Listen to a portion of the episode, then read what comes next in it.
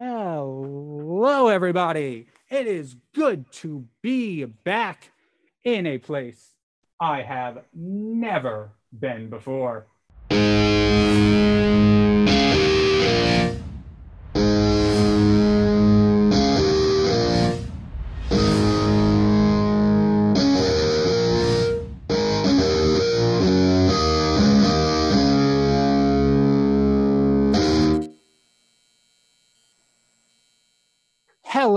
Everybody, and welcome back to King's Chaos. We are back. It's been a few months since we've done this, but here we are. We are back with King's Chaos Season 2 now in studio. That's right. We are live at 90.3 WMSC Upper Montclair. I am your host, as always, King, Kingpin, aka the parentheses of spades. And I am joined today with a special guest, Ian Hagan. How are you today? Good. That's awesome. So tell us a little about yourself. What are you? So today we're here to talk about albums and stuff. And um, but other than that, what what are you majoring in? What I'm majoring in, I'm a freshman and I am majoring in visual arts. yeah, that's cool. Um, yeah, so today we're going to talk about albums and stuff. As I explained before, I did a show with Mike Foley uh, a few weeks ago, um, and we talked about um, albums covers. And um, yeah, that's what we did. We talked about what made one lackluster, what made one great. And today we're going to do that. Um, but we are going to be doing it, um, how to say, we're going to be doing it with specific albums and stuff. I will be talking about Ice Nine's The Silver Scream from 2018. And my guest here, Ian, will be talking about the self-titled album of 21 Pilots released in 2009. Awesome. So, would you like to go first and describe what the album looks like to those listening who can't see it right now? All right. So, I'll give you some facts. The album cover was actually designed by a friend of the singers, uh, John Retztat, and it must have been used using like pen or Sharpie or, or with markers, but it could be used as digital drawing. So, what does it look like? The uh, it looks like a black and white illustration of a man at the foot of the bed with like the feet touching the headboard and the brain is, to use a little bit of anatomy terms, is a superior view transverse cut of the head with the brain exposed, leaving like a gummy, viscous dripping out, not red blood with it, but Ooh. colors of a uh, with eggplant purple, magenta, chartreuse, pink, orange, blue, salmon, sky blue, sea- sea green, dark gray, yellow, all and at the bottom of the goo pile is objects like trees, city buildings, tires, and a lock and chain to name a few. Now, with its arms and uh, its arms and hands extended outwards like like a crucifix, the left hand is clutching a cloth, and the other hand limp. And above its head is like a re- purple irregular polygon with its simple light bulb drawing. Now, above the head is a broken ceiling fan with a broken glass light. Also, the ground is almost like an apron of a stage, slightly semicircle, with wooden planks all coming together with a white background. Now, it may seem like a lot, but I think that it shows the creative process. Seeing the person at the foot of the bed, the pour out, the pouring out, and all sorts of different objects coming together. Now, this is one of my favorite albums. Now, it's lyrically and musically so, so poignant, so like loud, so interesting. Now, this band, 21 Pilots, it was released independently in like December 29th, 2009, and it was the first official studio album of 21 Pilots. Right. And at the time of release, the band was composed of current frontman Tyler Joseph and his high school friends Nick Thomas and Chris Salih. Now, Chris, it was comprised of 14 songs, and the album's duration was actually 62, 62 minutes long, which is a lot. Yeah. The personal of members of what instrument they put in. So like Tyler, he did um the or- vocals, he did the organs, like the computer that the piano system that you can sound like a organ, uh steel guitar, which I didn't know that he could play, or maybe it was a keyboard thing. Uh, he did the programming, the synthesizers, the bass, and the production of it. But the other members did the guitars, the bass programming, the backing vocals. and then the Chris Salih did the drums, and then the percussion. So they actually recorded this in the basement of basically Tyler's house when he was 21 years old. And while Tyler Joseph, he was, it was about him pretty much, but the topics can be relatable and heavy, such as struggling with sin, doubting God, and mental health. Wow. Well, there are like lighter songs in the song. Yeah. For example, one of the songs is called Johnny Boy, which Tyler wrote to encourage his father. As described in a 2020 inter- interview with his father, uh, Tyler wrote Johnny Boy in honor to encourage his father after they'd been fired from a job. And since it was 2009 and the financial crisis, uh, what I find fascinating is that the lyrical analysis he uses the phrase Johnny Boy. And Tyler uses Johnny Boy as a general anonymity pseudonym, for example, Jane Doe or John Doe, Right. to discuss the societal disapproval that anyone can experience, especially financially, like the Great Recession. Yeah.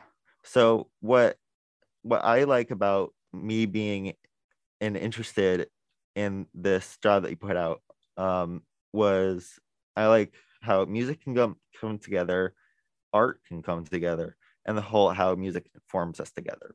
Yeah.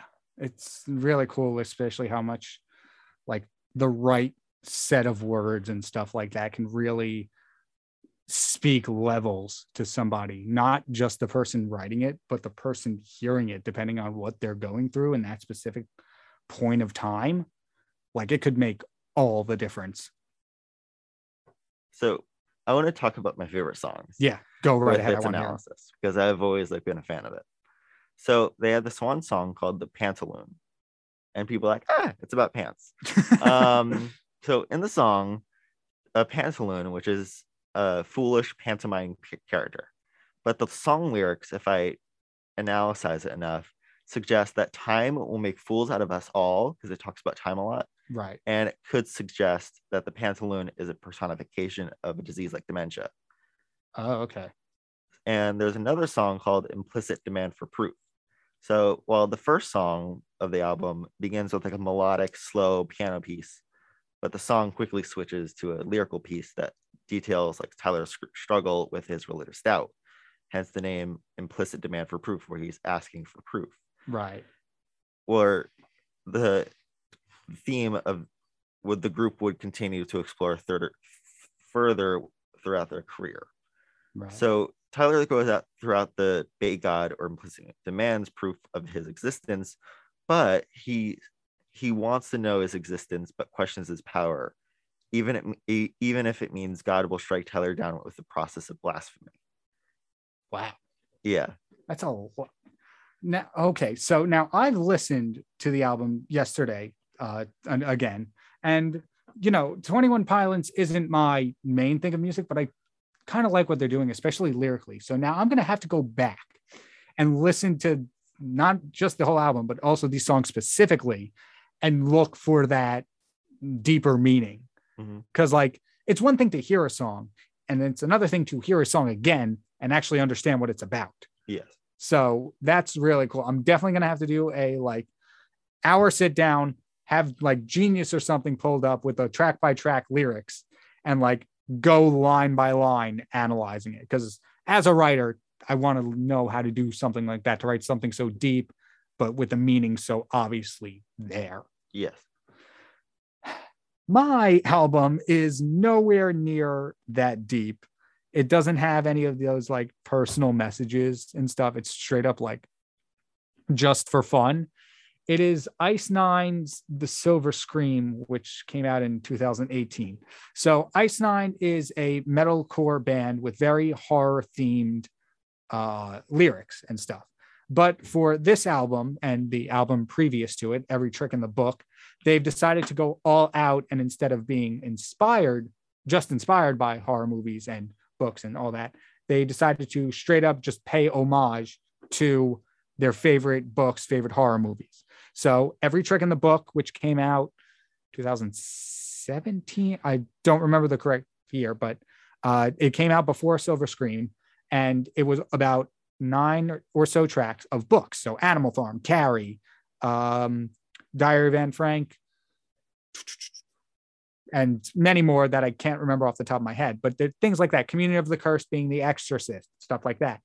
And so they just straight up paid homage to those. And they did the same thing with this album and their album coming out this year, The Silver Scream, too.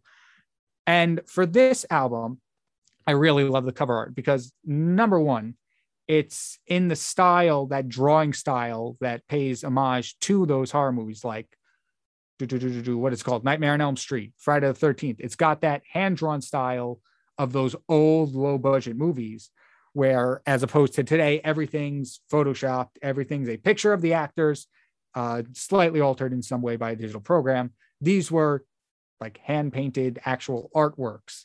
And this excuse me this album pays homage to that by being in that same general style. And it was also created by mike cortada who was also known for doing the album on um, pierce the veil's the album art on pierce the veil's misadventures and A Day to Remember's bad vibration.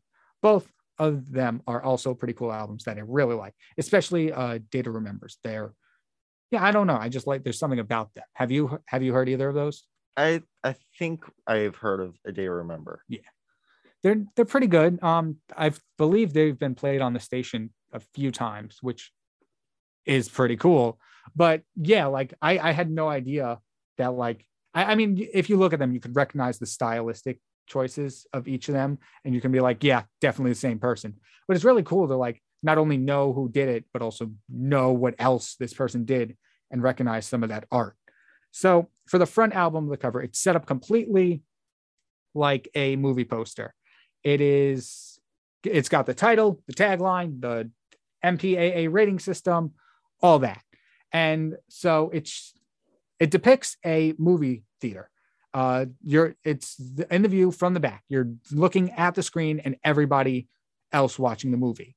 All the other people are um, crowded around the screen. It looks like a small theater because they only have so much room to, um, you know, fit the artwork on. So it looks like a relatively small theater. But what it is, it's about a couple rows of people, all like, you know, reacting as you would a normal horror movie, being scared. They've got uh, hands up and stuff. There's popcorn and stuff. And then the screen itself is depicting nothing. It's a blank screen, but what it is depicting is a hand coming out holding uh, a Michael Myers esque knife, um, as in as you would see in slasher movies. And in this reflection of the knife, it also this is a giant hand, like much bigger than the people in the theater, like it's a 3D movie. And then in the reflection of this knife is the um, reflection of a scared person uh, kind of representing that like final girl scene in so many of the slasher movies. At the top of the album is the band's name, Ice Nine.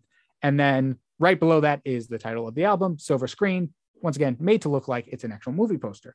And right above the band name is the tagline. The tagline, obviously, being on many movie posters to kind of get the audience hooked in.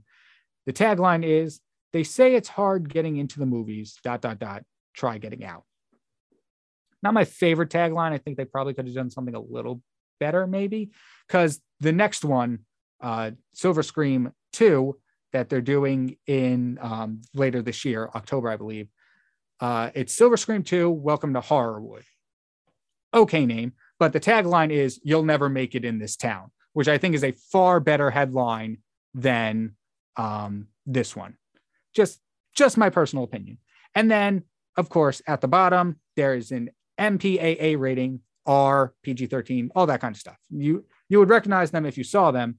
And, but this one is rated IX, the Roman numeral for nine, and uh, for psychos only, psychos being the name of their fans. So it's just a cool bit of a different way to do an album because I've never seen an album before stylized after movie posters, including taglines, ratings, and all that stuff. So that's why I chose this one for to be the first album and, you know, like I can go on all day talking about album art, and there will be more episodes of this, mark my words. But the album itself is not as deep as you explained, Ian. It's not, it's not all that whole symbolism stuff. It's it's a reference to horror movies. And there's 14 tracks, all of different horror movies. And this is one of the um, great things about the album is the names of the uh, names of the tracks are like puns or references to the movies. So you've got things like The American Nightmare, Nightmare on Elm Street, Thank God It's Friday, Friday the 13th, um, The Jig is Up, Saw, obviously. Um, it is the end being it, obviously. And that's just to name a few. And the songs themselves are so chock full of references and clever wording. Um, the lead singer himself, uh, Spencer Charnas, said in an interview he wanted every lyric to be quote unquote tattooable, saying, quote, we really went over every single phrase and made sure everything was either an interesting metaphor, had some kind of clever turn of phrase, or a pun or an alliteration. End quote. And you know, I love those. I love references and I love wordplay. So like I can and I probably will go on forever in another episode about all the wordplay this band uses in their pre in their last three albums. But um, things like in the American Nightmare, one of the verses is "Craven my revenge from the shallow grave," a reference to Wes Craven, the creator of what's his face, uh, Nightmare on Elm Street, and Freddy Krueger. Enjoy your slay, pretty much the entire chorus. Enjoy your slay, uh, for reference, is the song uh, based off of The Shining by Stanley Kubrick, loosely based off of the book by Stephen King. And the chorus goes, Welcome to your last resort. Don't overlook the past. Two right there. And then in the next line, if you need help finding peace of mind, don't hesitate to axe, spelled A X E, reference to Jack Torrance and the Here's Johnny line and stuff like that. And it's, I can, like I said, I can go on forever talking about these lyrics because I love them so much. They're so clever. And once the new album comes out in like mid October, I'm going to, like, like he said, go through it with a fine tooth comb and pick out all the references and stuff. Because it's a little harder if you haven't seen the movies, obviously. Have you seen any horror Um, movies, old school horror movies, stuff like that? I've seen not totally, but there is this one YouTube channel that uh, like gives these like the whole like summary of it and like talks about the statistics of the death that happened. Oh, So- um, Dead Meat? Yeah, dead. Yes. I love Um, those. I watched all Friday the Thirteenth. Yeah. I watched Nightmare on Elm Street. I didn't like Nightmare on Elm Street. It was a little bit. I didn't like the idea of it.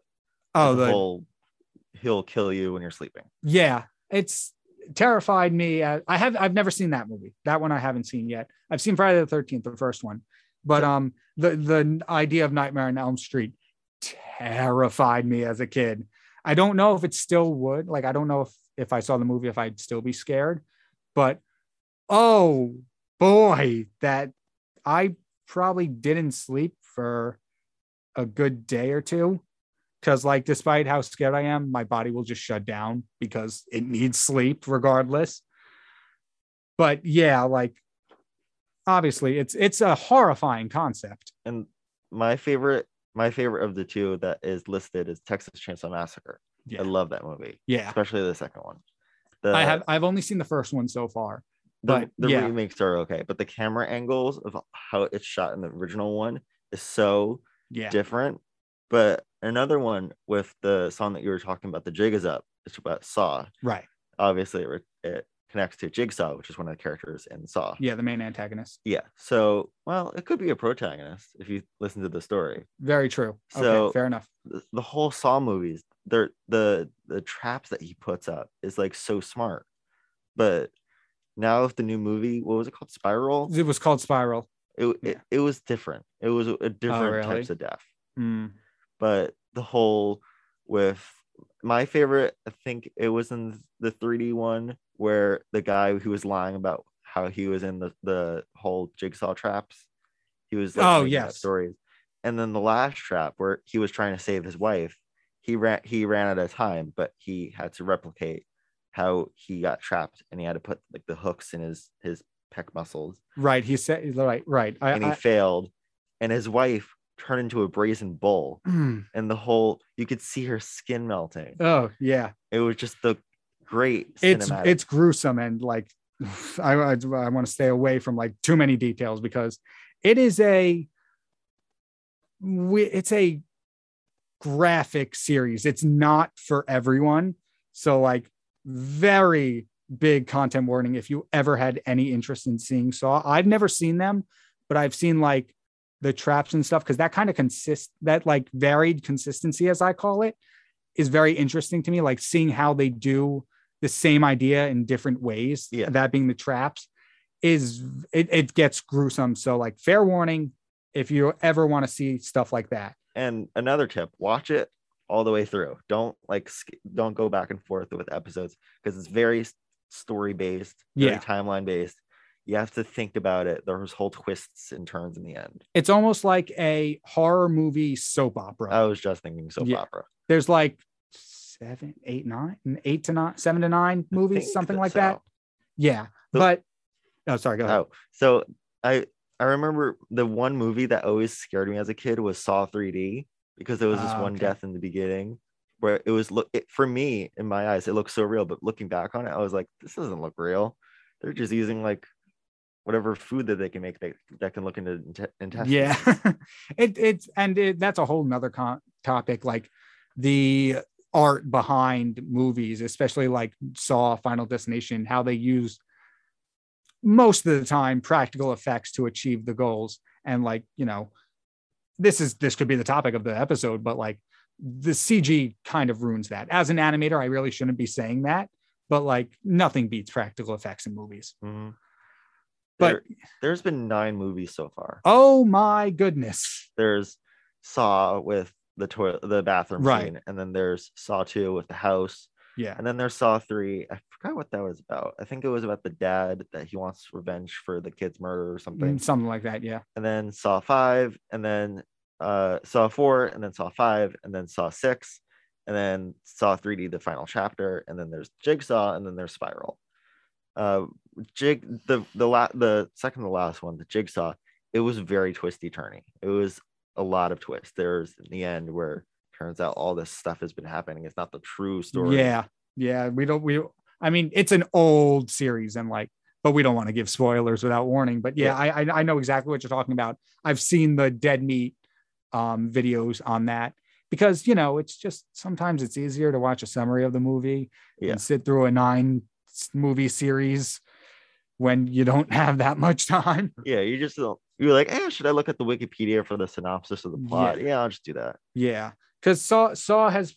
So I'm I'm gonna say Saw and um Final Destination are probably those two, like in that category of horror movies that have scared me the longest. Um, because just like the idea of them, I guess they're so grounded in reality It- yeah. almost like Halloween, Friday the 13th, Nightmare on Elm Street. They're a little more fantastical and also they're older, so they don't look as uh, dark and, you know, all that kind of stuff because they, they were on a lower budget to begin with. And like, you know, it, it just doesn't, the qual, let's just say the quality of like cameras and audio doesn't hold up, obviously. So you have that bit of disconnect in the movies, but like Saw and Final Destination, they're so much more. They've got better technology, so it looks a little bit more real until they throw in CG, obviously. But yeah, stuff like that. and like the whole how it's so looks so real because what the people have done that make it so uh, what they have gotten to put in the traps like they've done a certain fraud or something Right. and meanwhile i'm like thinking in my bed like childhood home like oh my god i you know did this small thing in elementary school am i going to be put into a saw trap but That's always been my thing. Like, I'm sure there's something I forgot about in my life that was less than honorable, honorable for lack of a better word. And um, well, do I? I don't think I have what it takes to survive one of these things. oh no I, I guess it depends.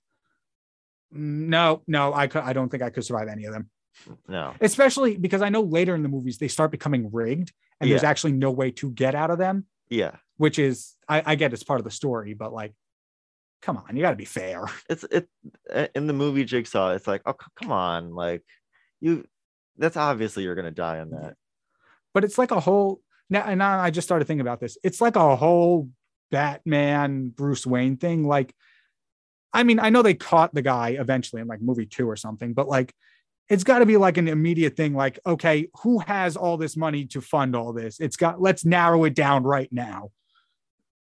because like how many people like let's take Batman for example.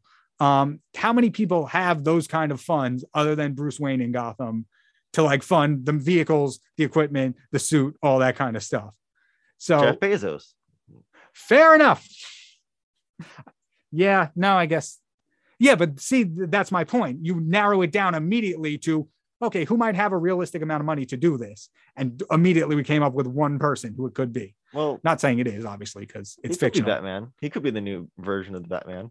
Uh, based on the show, le- okay, so I saw this meme, and it's like based on the shows that Amazon Prime is putting out, he's more closer to Lex Luthor Uh, Well, because like the boys and uh Invincible have this like theme of like don't trust the Superman. and, so well, Steve Jobs is now Bane, but it'll be a whole right, yeah, canon, the whole how the how famous people alive and dead have become supervillains. right, yeah, that's very true. And it's weird now. I mean, I'm looking at myself right now. We all look like Bane. with Mhm. these masks on. But um, yeah, like it's crazy. And going back to the album, the back of the album continues that film thing. It's set up like an old school theater. I've never been to one of these. I don't know if you have, but it's the one where the ticket booth is out front. It's Yeah. like one ticket booth instead of like, you know, buying online or um, the, the counter inside. And then it has the track listing on an old film marquee outside that like blaringly told you what movies were playing. And unfortunately, I don't own the album, a physical copy, because in today's How dare you? I know, I know. I really want to start collecting albums, but I'm I'm very bad at it. But yeah, like the back of it, I've never seen because it doesn't give you the back on like streaming services. And so like when I saw it, I'm like, oh wait, that's actually really cool. I like how they continued the theme with it. And yeah, I mean, um, I have to say, I'm pretty much obligated at this point right now to say that I'm excited for um Silver Scream 2 to come out. It's like literally a month away at this point. And um, actually, if I remember correctly, I think they just started promoting a new song that's coming out in like two days, a new single of it. I don't know what it's going to be about because I'm obviously you don't know what the you can only guess by the track listings they have. And I'll probably come back with the Silver Scream 2 for this cover the tracks thing um, later. But so far, they've released two singles based on American Psycho and Child's Play, uh, the series. And um, Child's Play is Assault and Batteries. Yeah. Pretty cool name. But I think the undisputed best name they've done so far for a song is the American Psycho one, Hip to Be Scared.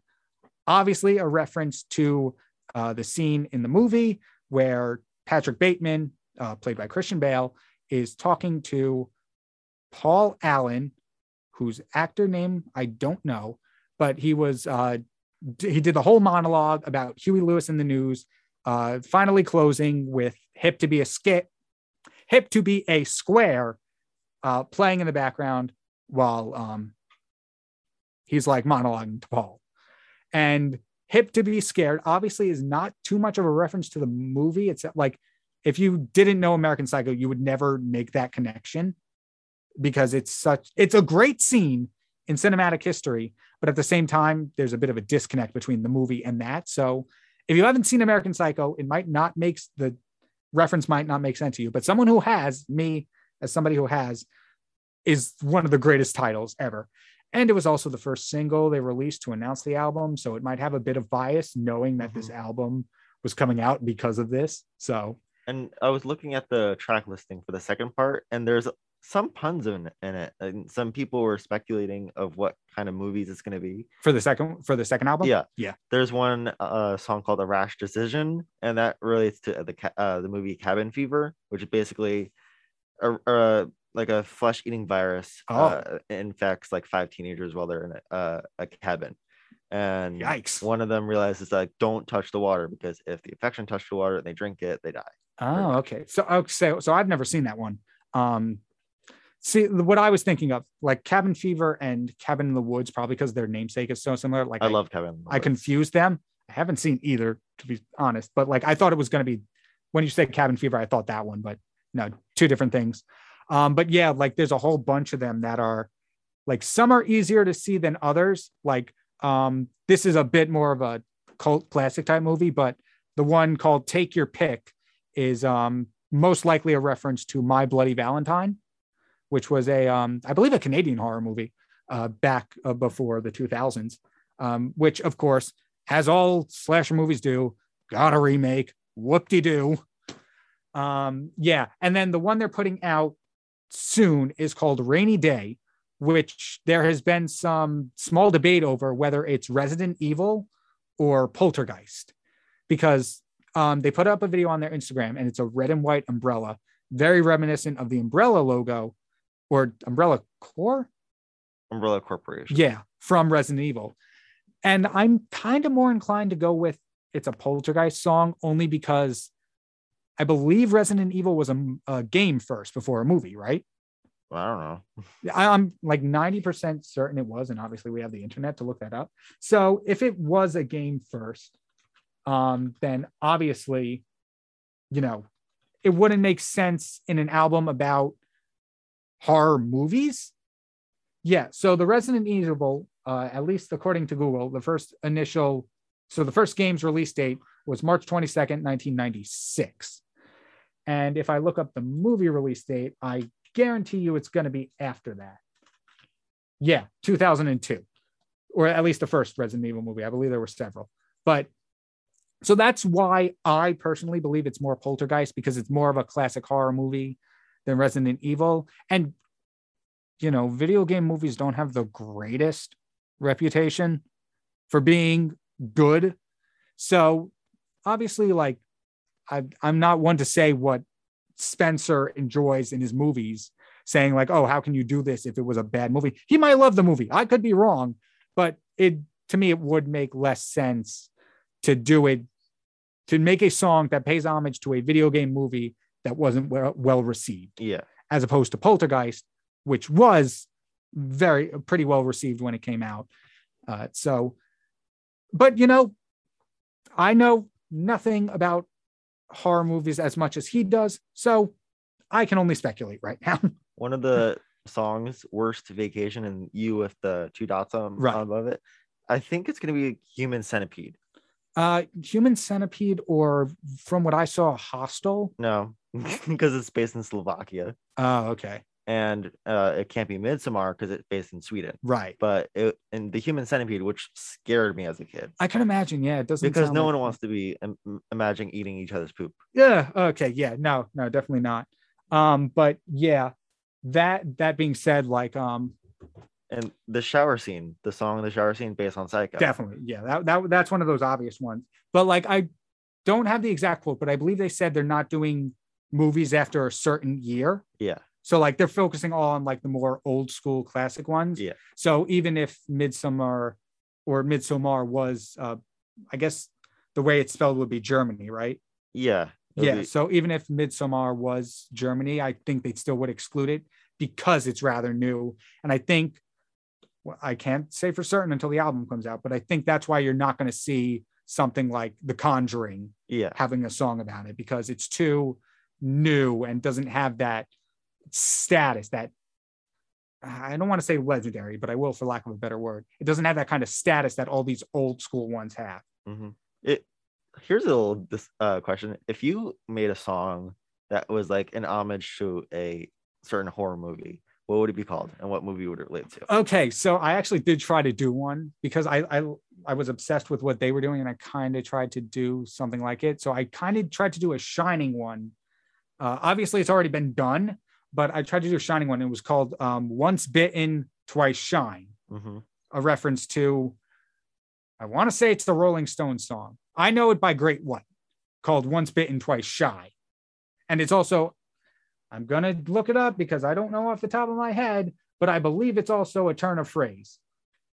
Uh, I've never heard of that phrase, but I would do something like um the Invisible Man. ooh, that's a good one. But like I, I think one of the deaths is like a lot of people and it like involves a train. So I do like some like pun involving Uh, a train. Or another one you do for the Invisible Man is you literally just leave the title blank, so there's no title at all.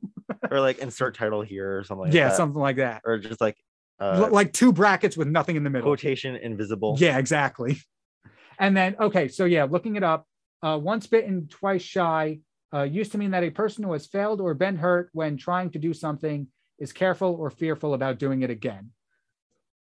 So, in that sense, I don't really think it fits with The Shining, but I wasn't really looking at that. I was looking at it because Once Bitten, Twice Shine works as just like a pun title, but it doesn't fit really the definition of the phrase. So, maybe it's better that they took they did it for me and I probably shouldn't do something like that. Although I was having an idea to do something like this where it was an encompassing like all the classic horror movies into one song and called it uh slash up as an as a mashup Yeah. and you know i kind of wanted i so that came because my halloween costume in 2019 was essentially that it was the jason mask michael myers suit um freddy hat pennywise makeup all that kind of stuff and i didn't have a good name for it so when i went to a costume contest uh, the DJ guy is not going to say, "Oh, this is Michael Voorhees, the nightmare clown that comes around every 27 years." I believe those were the exact wordings I said to the guys. Like, "Yeah, I'm not going to remember that." Mhm. And so I'm like, "Oh, wait, Slash Up would have been a much better name." So I hope I want to try and do that again this year, Mhm. but I want to expand on that costume. that that reminds me of when I was doing, I think it was middle school, and I dressed up as one of the characters that um that Tyler Joseph was impersonating or putting into a character as uh he called it blurry face, which uh called it his insecurities. Right. So he put paint or whatever thing on his hands and his neck to showing like uh strangulation or the ability to breathe and what he makes with his hands. And I dressed like that. I had all the 21 Pilots shirt. I put the backpack on. I had my my hands. I think yeah, I had my hands done and my uh, neck black. And I we were doing like a kind of like a costume contest where the dance the class because I know my middle school had a dance class and you would like learn stupid dances. It was so cringy. yeah, I, I believe I've done that too. And uh, we would they would did the dance for they would practice all marking period to do Thriller. Oh, okay. So um and afterwards they would have a con- costume contest Oh, so I went up, I stood in line waiting for the stairs to go up, and the woman immediately went, Hobo. And I went, Oh, no. no, no. You got to at least ask if you don't know. Yeah, Oh my, that's not that's not fair. yeah, Because I'm sure it would have. It was a really cool costume, too. yeah. But it, only if people knew about it. Yeah, exactly. Which I guess if it's not something in so in the face of pop culture, nobody's really going to get it. Yeah. I mean, the one the person who won the costume contest, um, when I did it, or one of the categories in the costume contest was Joe Joker. So they dressed up as Jojo Siwa with Joker makeup on. I thought it was clever. I definitely think it deserved to win. But you know, that was that's cool. That's something different almost per se. You know what I'm saying? Yeah. Yeah. But um so like what else? So the Blurryface album, which I, I believe that's the one with the circles, right? Yeah, that's Yeah. one with the circles. That The- that one I I like because there's a few album a few songs off that album that are really good. Heathens is completely a single, right? It's not on it was any it- album. they did uh one song from the Suicide Squad soundtrack. Right. oh, uh, okay. So it was Heathens was on that one, not Blurryface. Yeah. But, But, still, um, stressed out is pretty good. uh, No, I it's probably- overplayed. Yeah. Oh, definitely that. But like that ride, they're, they're just songs that I kind of enjoy. But like I need to go back and lyrically analyze all of 21 Pilots, like especially their first album, because based on what you said, it's not only good study material for me who wants to be a lyricist like that, but like, you know, can also provide me with more songs to listen to. and uh they just 21 Pilots just came out with another album called Yes. Scaled and Icy, which if you go from the second to last recent uh, album called Trench, Yes. there's a whole storyline. You have to learn about it. And Oh, like real. it's so it's like basically a movie that you have to do. Oh, so so kind of like concept album, rock opera, that stuff where it tells a story, Yeah, it, track one to track. it was like whatever. a fictional story where they're talking about it, but uh Scaled and Icy, they just came out with it a couple days ago. They just did their first tour in I think Milwaukee. Oh, cool. And so it, the album cover is also crazy. Also, it's basically like a blue dragon with a pink yeah, I saw that. Um, It's another one of those like hand drawn things too. yeah, Or it might be digital art, but it's got that hand drawn. It's not a photo, is what I'm trying to say. it, it's it, it could be easily replicated with the the nine circles and blurry face. Right. But there's one album that I also uh I also put down to analyze. They had this album called Vessel in 2013. right. So it's basically it's just a photograph of the two members with Tyler Joseph and Josh Dun. The Josh Dun playing the drums and Tyler Joseph doing he could do pretty much any instrument now. Okay, Um, That's cool. So uh, it's basically just their grandfathers and just standing. Oh, standing. really? It's it's if you if you look up the photo of it, it's just their grandfathers. But um, it, it the name Vessel because the album's called Vessel. It was explained in an interview saying like he said, "quote I have a body, I have a life, I have a voice." And that's kind of like a vessel that really holds something. Now that the vessel's not important, but my body's not that important. My voice isn't that important. The songs aren't that. Important. My life isn't that really that important. But the important thing is what's inside that vessel. And right now, I have a message, and that's something to say. And it's saying the most important thing inside that vessel. Now, the both their grandfathers sadly passed away, with uh, the one pictured on the left uh, being Josh's grandfather. It died after the album's release in 2013 and uh, Tyler's grandfather in the right passing away uh, in 2018. And the connection, they for the song Trench, uh, which was Trench was I think released in 2018. They uh, Tyler released a song after him called Legend, and Okay. it's it was written about Tyler's grandpa's memorial. Like the last lyrics was like, in the day that it happened, I recorded this last bit to let you know that um I'll have a lunch with you again sometime, which Oh, is really sad. yeah. I well, I once like put it together. I was like almost crying in like the lobby of my high school. Yeah. Um, but the if um the another album that they did was called Regional at Best. I think in 2012 or 2011, where it also uses photography of like a childhood baseball game that I think Tyler was in. I think it was like the pitcher or the catcher or whatever. I don't know. it's Oh, okay. baseball. But it's just so simple, but so could be thought of in your head once you like seen it so many times. You're like, oh, this is what it looks like, and I know who it is. But that's what album covers actually have to do. They have to make you re- memorize it. Yeah. It can't be too complicated. Yeah. That's something major we were talking about um, when I did the generalized episode of this a few months ago. Like they have to be memorable. So you got to like the ones where it's literally just the artist's face over and over and over again, which you see a lot in uh, more mainstream pop music. It's Mhm. like none of them are like great and memorable. Like obviously you can say the same thing like, oh, the Beatles just put out a blank canvas and did that. But like for some reason, that is memorable. That is iconic. And everything today is not doesn't feel like it'll uh, obviously it we can only tell with time but you know it's not there it's not it doesn't seem to have that kind of lasting power Yeah, with Pink Floyd's um, what was it called? The triangle, the rainbow. It's what. oh dark side of the moon Yeah, Yeah. I didn't like it. yeah it's pretty cool but i i can see how it's not like everybody's favorite art piece of artwork and what gravitated with uh, you asking for the show about this was um, I actually did an art project about this. oh cool I was in AP art, AP arts, and uh, my focus was album cover art. But I was like, oh, I'll do um, since I'm more gifted 3D art, because um, so I decided to do like dressmaking with uh, Okay. the whole relating a dress to an album cover art. But I was like, no, I can't do that. I have, t- I, I, you know, I have l- little time. right So I was like, oh, okay, I'll just do um like 2D basically versions, but sew it together. So Okay. like kind of like a tapestry of sorts. Right. And and I was like, no. And then like the last quarter of the marking, the last the last fourth of the marking period, I was like, nah, I'll just do uh, illustration. So one of the the one of the one projects that I finished was I made like a dress that relates to the dark side of the moon. Oh okay So um it's basically like the bottom part of the dress is just like a rainbow coming out and like in the chest area is just a triangle.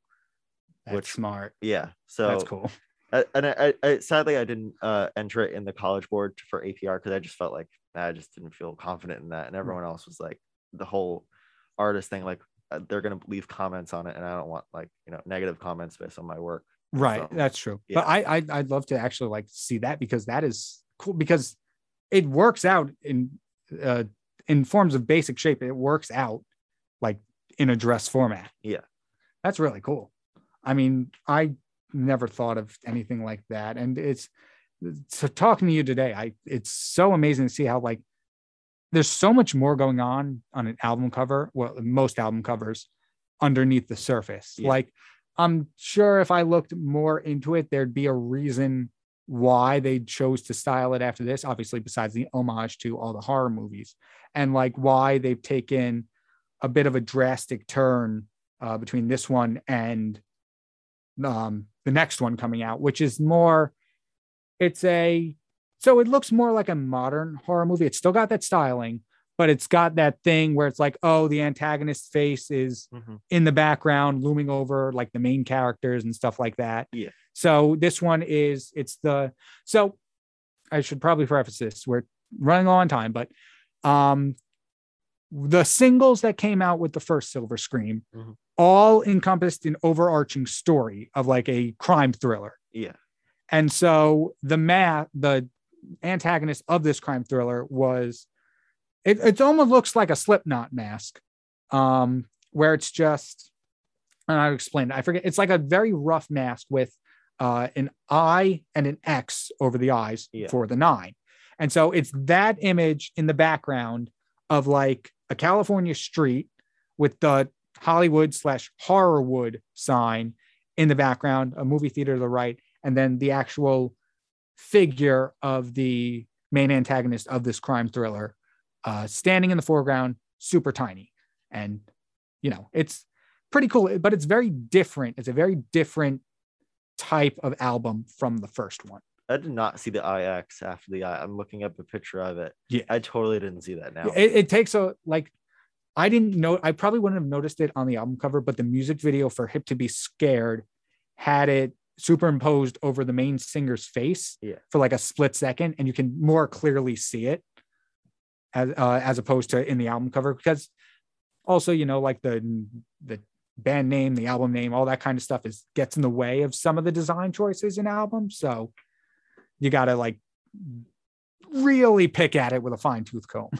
what is Ice Nine Kills Me? Because that sounds like a Mad Libs game. It almost does. I forget exactly what it is. It's like a fictional element in a book series. And so they just adopted that. Like, what if you look at it, what do all any band names mean? But like, yeah. So I remember reading it on Wikipedia. It's like um, some kind of fictional element in some kind of sci-fi series. But well, I'm sorry, not not Ice Nine is the fictional element. Uh, and then they just added that at the end, probably to get the acronym Yeah. Inc. Yeah. Because other than it would just be weird. Or- And also, I've noticed a lot of metalcore bands are that like three three word kind of thing. Yeah. Um, I can't think of any. Ice Nine kills, like I said, Motionless in White, Yeah. and then whatever other metalcore bands there are. But Fit to be fit for a king, which is technically four, but you know what I mean. the 21 pilots are like, oh, where's the other 19 since there's other two members that like annoys it annoys really annoys me. Yeah. But um it's about an Arthur Miller play.